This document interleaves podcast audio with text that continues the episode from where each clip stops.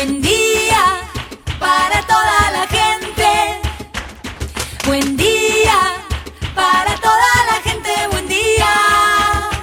Buen día Soldati, edición Quédate en casa. Son días que necesitan de nuestro compromiso de quedarnos en casa. En FM Soldati, no por eso vamos a dejar de ser comunicadores y comunicar. Aprovechamos los límites que se presentan para llevarte por WhatsApp las noticias y la información que necesitas. Vos quédate en casa. Va a ser un buen día Soldati, pero vos nos vas a escuchar cuando quieras. Mañana, tarde o noche. El sur está bien despierto. Participa enviándonos las ideas y contenidos al 11 36 88 87 91. Estamos a la distancia, pero juntes. Buen día, Soldati. Hoy quédate en casa. Vamos a hablar con Cecilia Galarza de cómo está nuestro país en cuanto a la economía en medio de la pandemia. Vamos a hacer un balance sobre cómo estamos y cómo podemos estar en un futuro. Después vamos a escuchar a Evo Morales explicando la situación de proscripción que sufre su partido en las elecciones que post pandemia deberán tener lugar en Bolivia. Y además charlamos con Agustina Ruiz, directora de Pompa Petrillazos, que nos cuenta sobre un festival virtual para niños que se viene. Así arrancamos. Estas son las noticias en Buen Día Soldati. Presidente Alberto Fernández convocó a la unidad de los países miembros del Mercosur para encontrar soluciones al mayor desafío de la región, que es la desigualdad social, y planteó que el panorama social y económico internacional tras la pandemia por el coronavirus brinda una posibilidad de construir un mundo nuevo más justo. La ciudad de Buenos Aires modificará el plan urbano ambiental, con una maniobra que dejará al principal frente opositor afuera de la integración del Consejo. El Plan Urbano Ambiental es la ley a la que debe ajustarse toda la política urbana de nuestra ciudad. De los nueve representantes a ser designados para el nuevo Consejo, cinco pertenecerán al PRO, dos a los radicales, integrante del espacio Cambiemos, uno al gen de Margarita Stolbizer y el último lugar sería para Consenso Federal, dejando por fuera al Frente de Todos, principal fuerza opositora de la ciudad, que contaba con dos consejeros hasta el año pasado el Banco Central extendió hasta el 30 de septiembre próximo la suspensión del cobro de los cargos para operar en todos los cajeros automáticos del país. Un grupo de investigadores de la Facultad de Ciencias Exactas de la UBA y la Universidad Nacional de La Plata, coordinados por el Ministerio de Salud bonaerense, desarrollan pruebas piloto de testeos grupales para detectar coronavirus que permiten evaluar muchas muestras a bajo costo y en menor tiempo. El gobernador de Chaco, Jorge Capitanich, afirmó que se está desacelerando el número de casos de coronavirus en resistencia y aseveró que en la provincia que es uno de los focos de contagio no tienen problemas derivados del uso de camas. La cantidad de usuarios de trenes, subtes y colectivos en el área metropolitana de Buenos Aires descendió 30% tras las nuevas restricciones en la región y que entre otras cosas solo permite que trabajadores esenciales o con permisos especiales utilicen el transporte público. La presidenta de Cascos Blancos, Marina Cardelli, recorrió ayer el asentamiento porteño La Carbonilla y el playón de Chacarita, junto a personal de salud y de otras dependencias, para buscar casa por casa personas con síntomas de coronavirus. Alerta y movilización de taxistas ante supuesto aval al funcionamiento de Uber y Cabify en la ciudad de Buenos Aires. La mesa de unidad taxista que reúne a varias entidades gremiales del sector decidió hoy el estado de alerta y movilización en rechazo de lo que calificaron como la posibilidad de funcionamiento de un supuesto e ilegal transporte privado. El cantautor uruguayo Jorge Drexler, que como tantos otros músicos tuvo que cancelar su gira en marzo por la expansión de la pandemia de coronavirus, presentará este domingo a las 16, hora argentina, desde Madrid, su primer vivo en época de confinamiento, que se transmitirá de forma gratuita a través de sus redes sociales.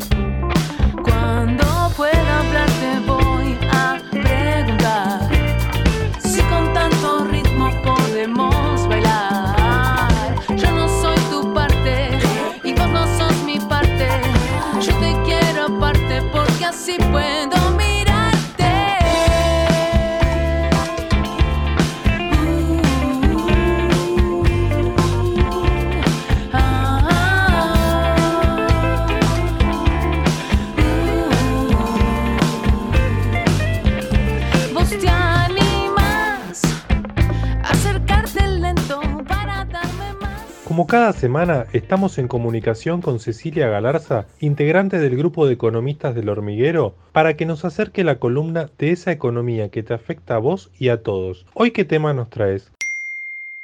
Buenos días, soldati. Esta semana vamos a hablar en la columna económica de los últimos datos que se conocieron sobre actividad económica. El INDEC, el Instituto Nacional de Estadísticas y Censos, publicó este lunes el estimador mensual de actividad económica, sí que nos muestra cómo viene la producción en nuestro país y que justamente era un dato muy esperado porque estamos hablando del mes de abril, que fue el primer mes que tuvo eh, un completo aislamiento. ¿no? Fue el primer mes de aislamiento social preventivo y obligatorio eh, completo y con mayor intensidad. ¿no?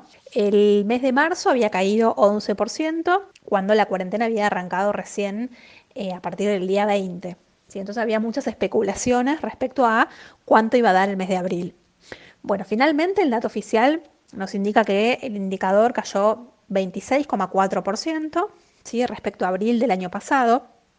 Este es un tipo de indicador que se compara contra el mismo mes del año anterior porque justamente tiene una estacionalidad. ¿sí? O sea, hay cuestiones que influyen más en determinados meses del año, entonces se compara siempre eh, contra el mismo mes del año anterior.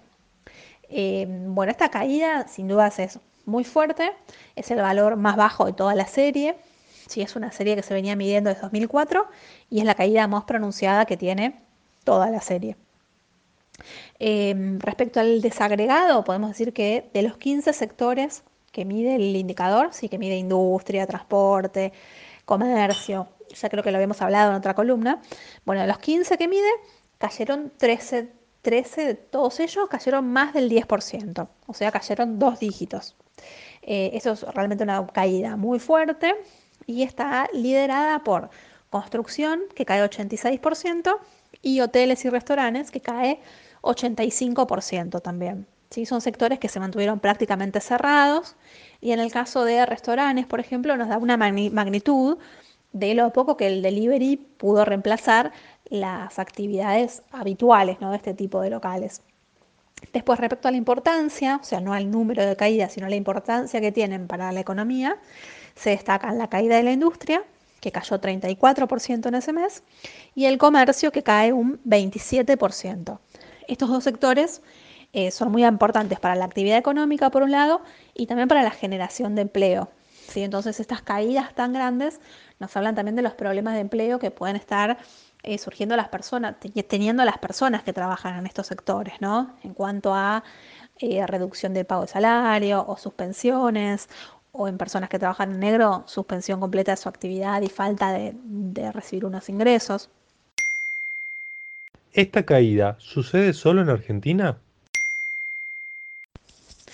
Bueno, es muy importante tener en cuenta que esto no es algo puntual que nos está pasando a nosotros, no es algo exclusivo de la Argentina, sino que está extendido a nivel global el tema de la caída de la actividad y los problemas que ello acarrea.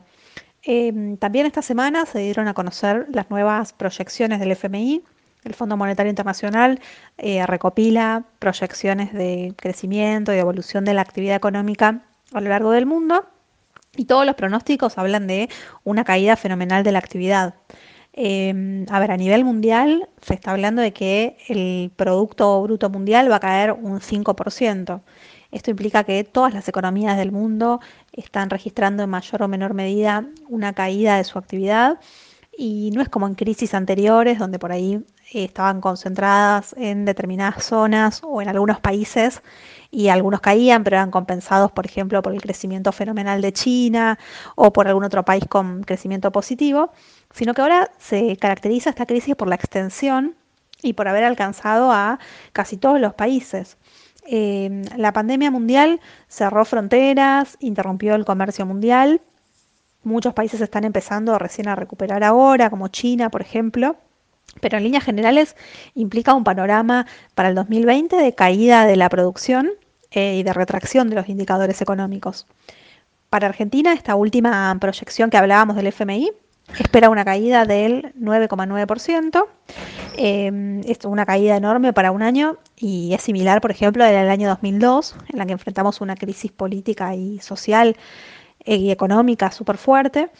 Eh, pero, por ejemplo, para Brasil se estima que caiga su economía un 9,1%, para México un 10,5%, eh, para Estados Unidos un 8%, para la Unión Europea incluso un 10%, mucho más que Argentina.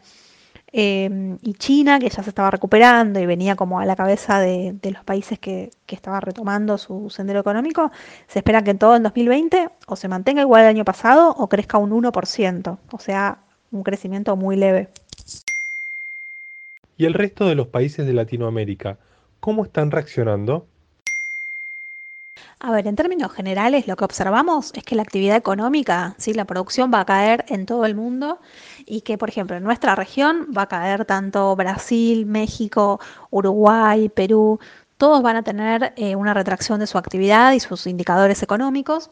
Y esto no tiene que ver con qué medidas hayan tomado para, enfrentar la pandemia. Si el caso de Brasil es paradigmático porque, a diferencia de Argentina, eligió mantener eh, activa todas las actividades económicas y no, no dictar un aislamiento fuerte como, como, lo dictamos acá en Argentina.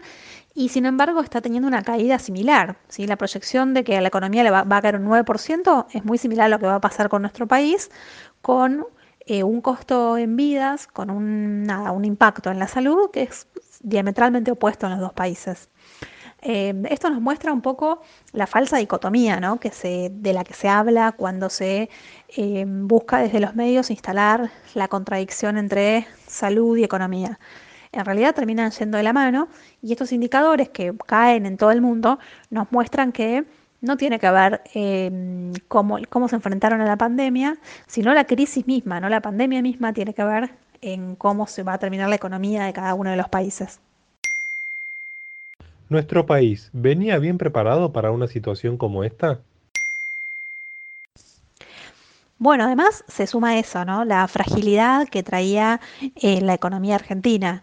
Em, recordemos que Mauricio Macri terminó su gestión con niveles récord de pobreza, cercanos al 40%, una informalidad laboral eh, también súper alta, el producto argentino, la actividad que no crece hace dos años, sino que incluso se viene retrayendo.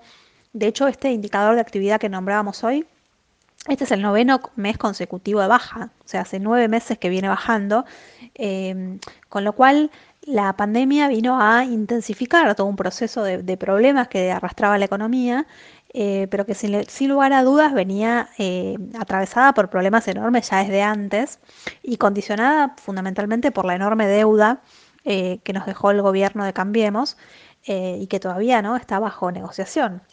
Con lo cual podemos decir que de venir de un panorama súper difícil, se le suma además una, eh, nada, una pandemia mundial que está haciendo estragos en la economía de todos los países eh, y que la decisión de cómo enfrentarla o qué decisiones tomar termina siendo política, ¿no? Y termina definiendo qué se quiere priorizar. En ese sentido, me parece que las políticas tomadas hasta ahora toman a la salud como parte de la economía, como parte del bienestar de las personas y se están tomando las medidas necesarias para, para protegerla. Muchas gracias por darnos herramientas para pensar la economía de todos nuestros días. Esa fue la economista Cecilia Galarza en FM Soldati 91.3.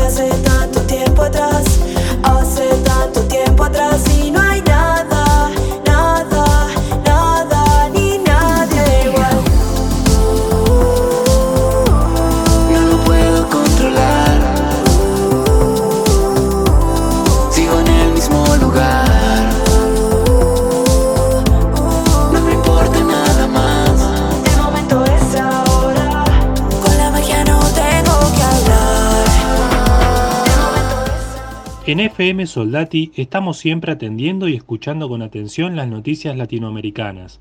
En este caso queremos compartirles algunos fragmentos de la entrevista que hicieron nuestros compañeros en el Foro Argentino de Radios Comunitarias de Radio Integración Boliviana con Evo Morales Aima. Vamos a escucharlos. Hola, presidente. Sí, buenos días. Buenos días, presidente Gustavo Vallejos, eh, acá en, Radio Integración Boliviana, integrante del Centro Cultural Boliviano La Plata y estoy acompañado del presidente del Centro Cultural Boliviano La Plata y director de la radio, don Romero Azurduy. La primera cosa que le quería consultar es sobre esta campaña montada por el gobierno de facto para proscribir a los candidatos del MAS, ¿no? Bueno, un saludo a ustedes como también a la amable audiencia de esta emisora es una, una confrontación eh, ideológica, programática, pero también una, una lucha de clases, una lucha de, de, identidad, de cultural. Y dentro de ese marco saben que el movimiento al socialismo, instrumento político por la soberanía de los pueblos, nuevamente va a ganar en la primera vuelta. Y eso no acepta que bajo la línea de la política norteamericana y con, la, con el gobierno de facto o la dictadura, pues no quieren que el MAS vuelva al gobierno ni Evo a Bolivia, la consigna definida. Y saludo la unidad del pueblo boliviano de recuperar la democracia y el apoyo de la comunidad internacional. Por tanto, van postergando y ahora están buscando otros pretextos, pretextos como el coronavirus o alguna confrontación, crear violencia generada por el gobierno y con ese motivo postergan las elecciones. Y ahora cuando ya el pueblo no va a dejar que se posterguen las elecciones, empieza un proceso, proceso a nuestro candidato a la presidencia, Lucho Arce, supuestamente por un desfalco de 150 millones de dólares de trabajadores, cuando es todo lo contrario, todo lo contrario, que ellos están perjudicando. Entonces hay una demanda, demanda para inhabilitar al candidato. En la agenda electoral para el 3 de mayo ¿Qué decía? Faltando 10 días pueden inhabilitar a cualquier candidato. Eso yo comenté viendo esta, esta agenda electoral. está orientado a inhabilitar sea el candidato a presidente, vicepresidente o, asambleísta de algún departamento. Ahora se repite la historia, lo que dije se cumple otra vez con esta demanda. Aunque el pueblo no cree la demanda. Mira, el día martes a mí me empieza a mí, al Carlos Romero y al Andrónico Rodríguez demanda, nosotros estaríamos implicados en la corrupción por la compra de respiradores. Porque ese señor quizás detenido, detenido se ha comunicado con nosotros. Sí. Yo no sé si era un infiltrado. Conozco al Fernando Humérez, cochabambino de Wisterman, nos llama y me pedido no sé cuántas veces me llamó. Yo que sea asambleísta del departamento. Yo dije, eso no decido yo. Eso decide las organizaciones en Cochabamba yo tengo un grupo de deportistas, la verdad, pero también él dice que ha llamado a varios ministros. Ah, entonces, ¿por qué los ministros del gobierno de facto también no están siendo procesados? Con respecto a, la, a lo que lo que ayer, por ejemplo, dijo José eh, Miguel Insulza, el ex director de la de la OEA, ¿no? Y lo que y lo que Almagro trata de hacer, ¿no? De, incluso hasta los, me, me encanta los medios bolivianos, ¿no? Criticando el Washington Post y, al New York Times, ¿no? Que dijeron que en Bolivia no hay fraude, no hubo fraude. Primero, hay, hay desconfianza en la OEA como observadores oficiales a nombre de las naciones de América. Y por eso deben ser otras instituciones que participen como veedores. El único golpista golpista que mediante el fraude, el fraude de la OEA, cómo ha perjudicado a Bolivia. Luis Almagro y el equipo jurídico de la OEA son responsables de la destrucción de la economía en Bolivia. Tantas instituciones, universidades, personalidades han demostrado que no hubo fraude. Yo solo quiero decir a la amable audiencia, yo vengo de familias muy humildes, usted sabe muy bien, y en mi comunidad Isayabe del Ayo Zulca, del cantón Orinoca, autores originarias de niños, de adolescentes nos enseñaron no robar, no mentir ni ser flojo. ¿Cómo yo podía estar pidiendo a la Corte Suprema Electoral, ayúdenme, hagan fraude para que gane? No conozco. nunca haría eso. Solo quiero que sepan.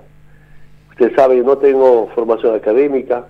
Un día yo me pregunté solo, ¿y por qué he llegado a la presidencia? No es sencillo de ver la presidencia y no es sencillo hacer tanta historia gracias a la unidad del pueblo boliviano. Y yo mismo me respondí, había llegado a la presidencia gracias a la verdad y a la honestidad. El día martes, la semana pasada, emite un decreto supremo 4272. Dice el decreto para la activación del empleo. Hermanos y hermanos, escúchenme bien. 100 millones de bolivianos para empleo. Para créditos dirigidos a la micro y pequeña empresa, a cooperativas mineras, a la minería chica, 120 millones de bolivianos. Para el sector privado privado, por una parte, 12 mil millones de bolivianos. Fondo de garantía, 1.100 millones de bolivianos. Era para vivienda, vivienda, 5 mil millones de bolivianos que maneja la banca privada. Total para el sector privado, 18 mil 100 millones de bolivianos. Sí, sí. Y para el Estado de Estado, para empresas públicas, cero de pesos. Está orientado a la privatización. Exacto. En artículo, no me acuerdo exactamente, dice, no, no haber inversión para el sector estatal y concesiones con el sector privado, que el privado se va a hacer cargo de la administración de las empresas públicas, privatización, incluidos los servicios básicos. Se privatiza nuevamente agua, luz y telecomunicación. Está el decreto.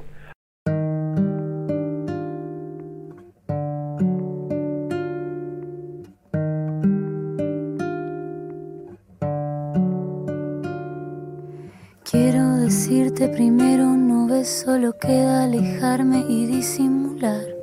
Quiero aumentar tu deseo, crece el mío con solo mirarte. ¿No ves cómo queda también tu cuerpo en mi cuerpo? ¿No ves? Todo alrededor se nos va derritiendo. Vuelvo a mirarme y a reconocer magia que deja tu boca en mi piel. Todo lo que me gusta de mí, eras reflejo divino. ¿No ves? Al final este amor era vanidad pura.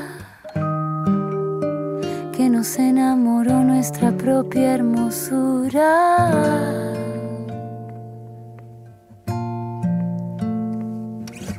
Aunque se podría ser mejor de lo que es. Cuando te que entiendo, no sé si me estoy mintiendo. Aunque se podría ser mejor de lo que es. Sigo sintiendo muy dentro de mí que si te alejo me pierdo. Sabemos que los sectores vinculados a la cultura están muy limitados por la cuarentena, pero la incentiva, la imaginación y las ganas van formando proyectos nuevos. Para hablar de eso estamos con Agustina Ruiz, directora de Pompa Petrillazos del Teatro Comunitario, que están proponiendo un festival virtual desde el 8 de julio. Contanos, ¿qué es el Festival Niñez con Impaciencia? Puede participar toda la familia. Eh, toda la familia puede participar de los talleres, de las charlas. Las charlas para adultos sí es por ahí, es preferible que estén los adultos. En el, en la, en el caso de la charla con, Pau, con, con Nadia Fink también pueden estar las niñas eh, y de todos los otros espacios puede participar toda la familia. ¿Qué espectáculos y talleres se van a llevar a cabo? El Festival Niñez con Impaciencia es una propuesta que, que, mm, que tenemos para hacerle a, nuestro, a nuestro público, eh, que tenemos por objetivo querer eh, volver a encontrarnos con, con, el público de una manera lo más este, amena posible, por eso decidimos hacerlo por Zoom, eh, para que se pueda, es como una especie de sala teatral. Nosotros nos propusimos que, que el aislamiento tenía que ser eh, físico pero no vincular y por eso decidimos eh, encontrarnos de la manera en la que podemos. la manera en la que podemos hoy es, son estas plataformas que nos permiten construir contacto y bueno, el Zoom es una de ellas y por eso decidimos que la mayoría de, las, de los talleres, de las charlas y los encuentros con los titiriteros sean por Zoom, para que las niñas puedan encontrarse con, con, docentes, con artistas, con investigadores em, y con amigues eh, a través de, esta, de esta plataforma. ¿Cómo y quiénes pueden participar? ¿Cómo hacemos para ensayar y generar proyectos a través de la distancia? ¿Cómo podemos? Trabajamos a través del Zoom, eh, nos vamos mandando mensajes por WhatsApp, nos vamos llamando, eh, pero nosotros decidimos que mm, es una filosofía que tiene nuestra organización que es no dejar de hacer. Eh, hemos, hecho de, hemos hecho de maneras muy adversas teatro y arte en general. Hemos hecho teatro en hasta en vestuarios de polideportivos, en plazas, en calles, en, galpones de asilo abierto, em, hasta arriba de un camión. Em, así que nada, este, lo que es importante es no dejar de encontrarnos, eh, de encontrarnos y sentir el poder que tiene cuando soñamos juntos. Eso no lo vamos a dejar. Eh, aprendimos a hacer de la dificultad una posibilidad. Y lo que nos propusimos este año es todo lo que no podemos hacer, todo lo que no podemos hacer, no lo haremos, vayamos a por todo lo que podemos hacer. Y en eso estamos. Este festival es una posibilidad de esas porque nos permite que nuestra organización llegue a otros espacios que por ahí em, eh, de manera física no, no llegarían. Así que ojalá que de distintas partes de la ciudad, de distintos, hasta de distintos eh, provincias, países eh, se sientan interesados y convocados por este proyecto y los esperamos. ¿Cómo hacen para ensayar y organizar espectáculos a pesar de la distancia? Hay muchas propuestas que tienen que ver con lo que un poco nuestra organización hace. Em, eh, hay propuestas de casi todos los, talleres que hay, tienen que ver con, los talleres que, va a haber a partir de julio también en Pompas y ya lo que hay en Pompas. Em, lo, que, lo que hay de talleres es eh, música y tecnología, hay un espacio en la charla que vamos a tener con Nadia Fink, eh, un espacio Em, que tiene que ver con el taller que, va que también va a estar a partir de junio, que es la fábrica de canciones, que es la producción de canciones. Eh, después ahí está el, taller, uno de los talleres estrella de niñez que nosotros tenemos, que es el de plástica y animación, que, en el cual se va a estrenar el corto animado que las niñas producieron durante todo el 2019 y no lo pudimos, lo íbamos a estrenar en marzo y no pudimos.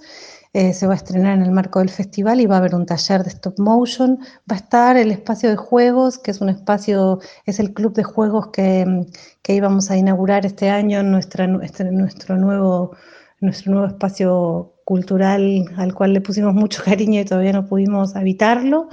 Em, y van a estar los profes de teatro también ahí acompañando en un montón de cosas. Va a haber un taller de ciencias, un taller de experimentos eh, que también es algo que tenemos, este, que ya hemos hecho un par de experiencias de estas y queremos seguir haciéndolo.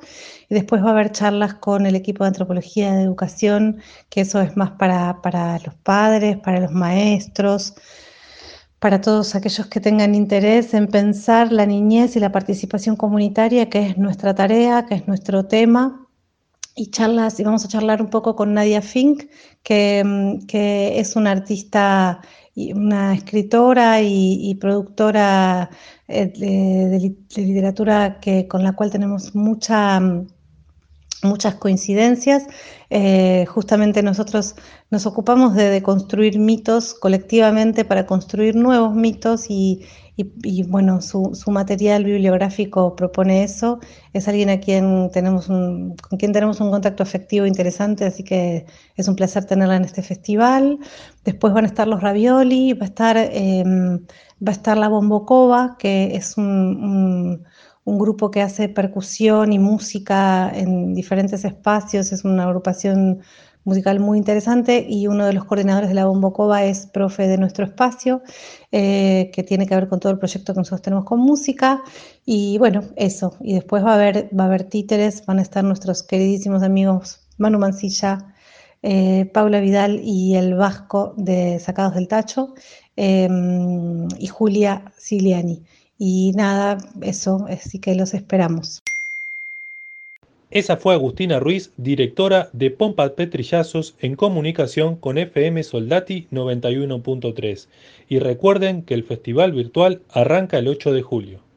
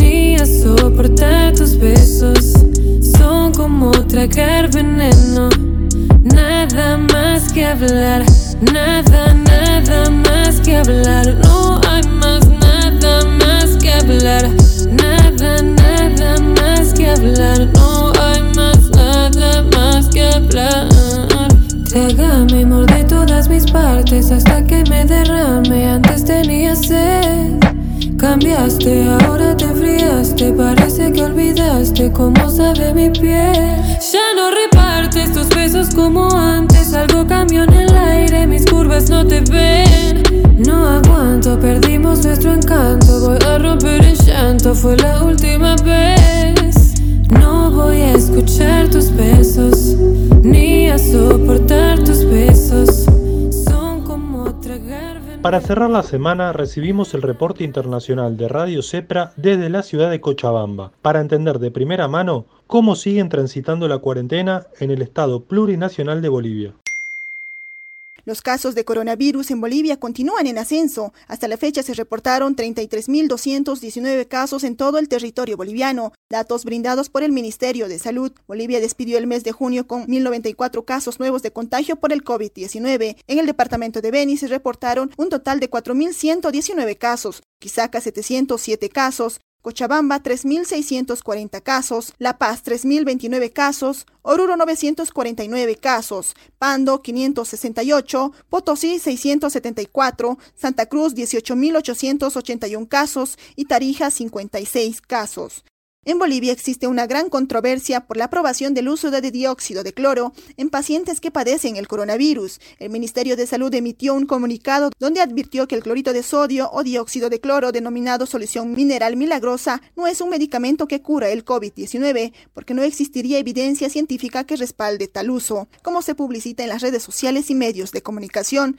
Organizaciones sociales como la de los mineros desafiaron al gobierno boliviano a aprobar los beneficios de esta sustancia química. El secretario ejecutivo de la Federación Sindical de Trabajadores Mineros de Bolivia, Orlando Gutiérrez, llamó al gobierno de la presidente transitorio, Yanine Áñez, a sincerarse con el pueblo sobre el uso del medicamento porque existiría evidencia, indicó. El departamento de Cochabamba nuevamente ingresó a una cuarentena rígida, ya cumpliendo su tercer día ante la curva alta de contagios. El director del Servicio Departamental de Salud, Jerzy Mamani, señaló que durante esta cuarentena se realizará un rastrillaje casa por casa por la gran cantidad de, de, personas que acuden a este servicio se ha saturado y en este momento tenemos eh, recibidas más de 500 llamados por día que nuestro personal no está pudiendo responder, pero esperemos que con la ampliación del personal que nos ha comprometido también el gobierno municipal y la seguridad social, durante esta semana ya se pueda ampliar también la cobertura, tanto en la parte digital como también en la parte in situ del rastrillaje. Existe un,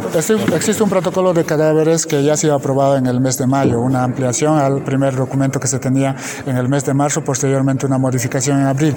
En este protocolo de, último protocolo de cadáveres nos establece que todos los pacientes fallecidos pueden ser enterrados en tierra, en un nicho o también cremados. Entonces no es la única opción el tema de la cremación.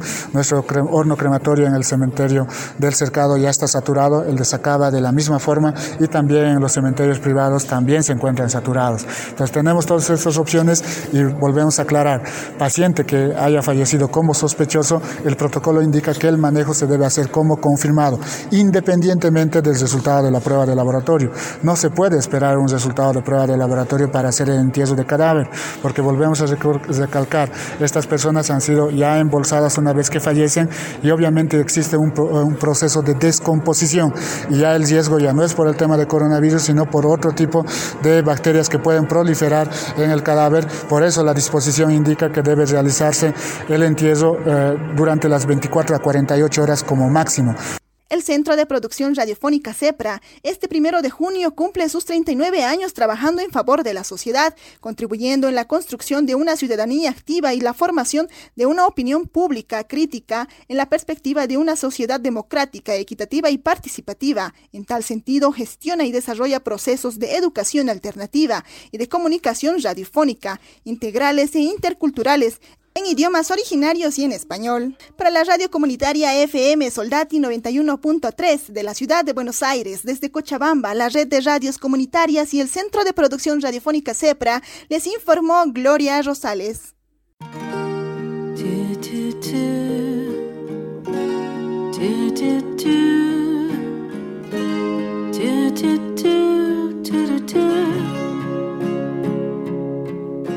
Eso fue Buen Día Soldati, edición Quédate en casa en FM Soldati. Participa enviándonos las ideas y contenidos al 11 36 88 87 91. Estamos a la distancia, pero juntos. Una canción de amor y tal vez esta va a ser la primera. Mira cómo suena, mira cómo suena te suena conocida, es copia viva de otra canción de amor. Y mira cómo suena, mira cómo suena. Te suena conocida, es copia viva de otra canción de amor.